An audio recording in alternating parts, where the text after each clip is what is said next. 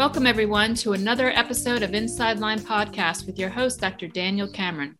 In tonight's episode, Dr. Cameron will be discussing part three in his Lyme disease and COVID 19 survey findings.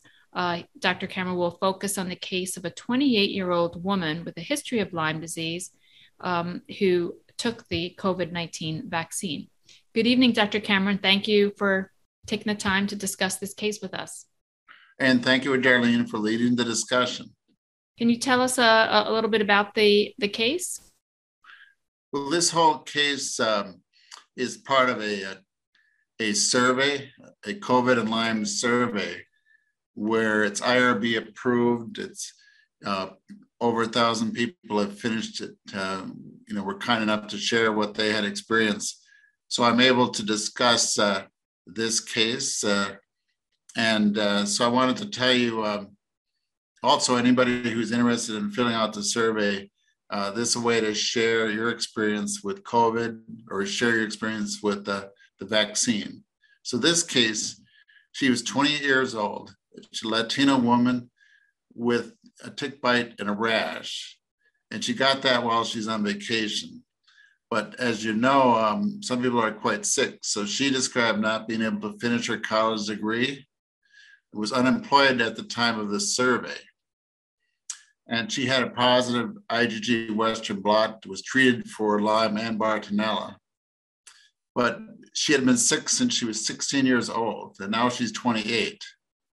So over time, she was treated with various oral medicines, not under my care, but someone else's. Um, Zithromax, vancomycin, Levaquin, and IV ceftriaxone, and a bunch of uh, alternative medicines, including glutathiones, saunas, uh, steam rooms, magnesium. So even though she had been sick since she was 16, now at the age of 28, she still had so many symptoms that you know anybody with Lyme disease uh, is familiar with. So that's why you know it's it's the typical fatigue, you know, the concentration, the neuropsych issues, uh, a lot of mood issues that a lot of patients have, like irritability and depression. The sensory system was was up, so she was sensitive to light, noise, and odor. And with that particular thing, here she is in a pandemic, age of 28, sick that many years, and so she goes on and fills out this uh, COVID and Lyme survey and shares her experience with the Pfizer vaccine. So she just so she decided, uh, despite having her her ongoing symptoms, she decided to go ahead have the Pfizer vaccine in um, May of 2021. And can you tell us what her response to that vaccine was?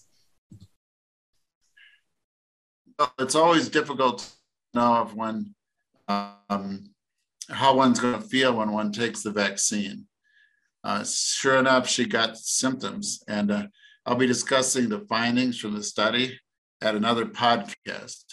Uh, what what the um, happened in that uh, survey is that just like any um, survey is that there's an awful lot of people who get headaches, uh, soreness in her arm, and some fatigue for a day, two days, three days. And that happened in, for her, but it's also it's really common for people who don't have any history of, of Lyme disease. And in her case, um, there's a symptom burden score that I was working with from uh, Fallon and Aucott's work. And so it's pretty hard to, um, on that score, um, you never get a 120, you never get zero very often. But her score is 43 out of 120. But that score is really still higher than uh, people who had traumatic brain injury, uh, lower than people with depression and post treatment Lyme disease syndrome. Uh, and, but it's still a substantial burden of symptoms. So even though she um, had the vaccine, uh, she didn't feel that her Lyme disease got worse as a result of the vaccine. She encouraged others to take the vaccine. But when I asked her, you know, what her worst symptoms are, uh, they were not really uh, different than she had uh, before uh, getting uh, um, the COVID vaccine. Again, she also had all of the symptoms I talked about but she also had uh, felt worse after physical activity. Her bladder was uncomfortable, which which often happens as part of like an autonomic nervous system problem. The autonomic autonomic things take care of automatic things like you know, blood pressure, and they also take care of the stomach and the bladder. And so she apparently had some autonomic nervous issues uh, by her report uh, and cognitive neuropsych issues. And so here she is, uh, in summary, a you know 28 year old who was able to describe her experience with the vaccine despite having been sick that many years. So was actually quite sick sick from Lyme disease and had relatively few symptoms as a result of the vaccine. Well, it didn't seem like it changed her symptoms. Um, she elaborated a little more on the symptoms, and so it uh, it's uh, helpful to like look past this case. And uh, on the next podcast, I'm going to be discussing um, the the entire study, uh, and uh, in on this particular blog post, the study actually had 1,168 individuals who who had reported uh, having Lyme disease, and uh, 616, so over half actually had taken the vaccine at the time of the survey. So even though over half took the vaccine, there there uh, is likely others who took the vaccine later. So um, what I'm going to be discussing at the next uh, podcast is that that one would think that the overall score on this burden of symptoms, on the burden of, of all of these neuropsych issues, you would think it might be worse with the vaccine. Uh, it was not worse. Instead, the scores were better after the vaccine.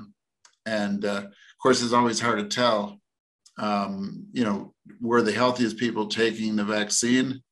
Um, but it's certainly a, a nice um, observation that at least the average score for the average person isn't uh, isn't worse. And on the next podcast, I'm going to get into some specifics because there are some individuals who do have negative reactions that last more than three days, and and those reactions are worth exploring. So I imagine your uh, your takeaway to the audience on this is if if you do have Lyme disease and even if those symptoms are, are fairly significant, the vaccine isn't not is not necessarily going to make uh, make your symptoms worse. Yeah, the the average um, certainly doesn't get any worse, but there are still individuals, some individuals, who do have a a reaction that's uh, significant, and uh, and it's worth exploring those and trying to understand uh, what happens, uh, and uh, therefore. Um, it's uh, you know one has to include this kind of information in uh, making a treatment decision or, or at least taking a, a vaccine decision because there's always concerned with the risk of the vaccine, but we never seem to have the data. So this will help uh, and should help in my practice uh, whenever I discuss uh, the COVID vaccine with them. Now, now I imagine you've also had patients asking about boosters. Have, have you had to address that that concern as well? Yes, um, this uh, paper doesn't really discuss it, uh, but there are um, probably equal number of side effects um, between the first and the second. Uh, but the booster, I really haven't got a chance to uh, um, run the numbers. You know, it's a it's a work in progress because this whole survey started in uh, July. And so over time, I'll be able to follow people and get a better sense of if the if the booster is a, is a problem. It's also important uh, because you're starting to get people who have the vaccine and they get COVID, or they have every combination you can think of. And uh, so it's a growing number of uh, questions that are being raised and and uh, I always encourage people to keep filling out this survey because uh, um, anybody that's coming on now is able to kind of add a little more information about the boosters, as well as just the vaccination uh, uh, problem in general. So I'm looking forward to that data. Well, we should let everybody know that if they'd like to fill out the survey or if they'd like to read a little bit more about some of the findings uh, from the survey, they can do that at danielcameronmd.com. Thank you again, Dr. Cameron, for discussing this case. And we look forward to uh, the next podcast, which will discuss uh, further findings. Thank you, Darlene.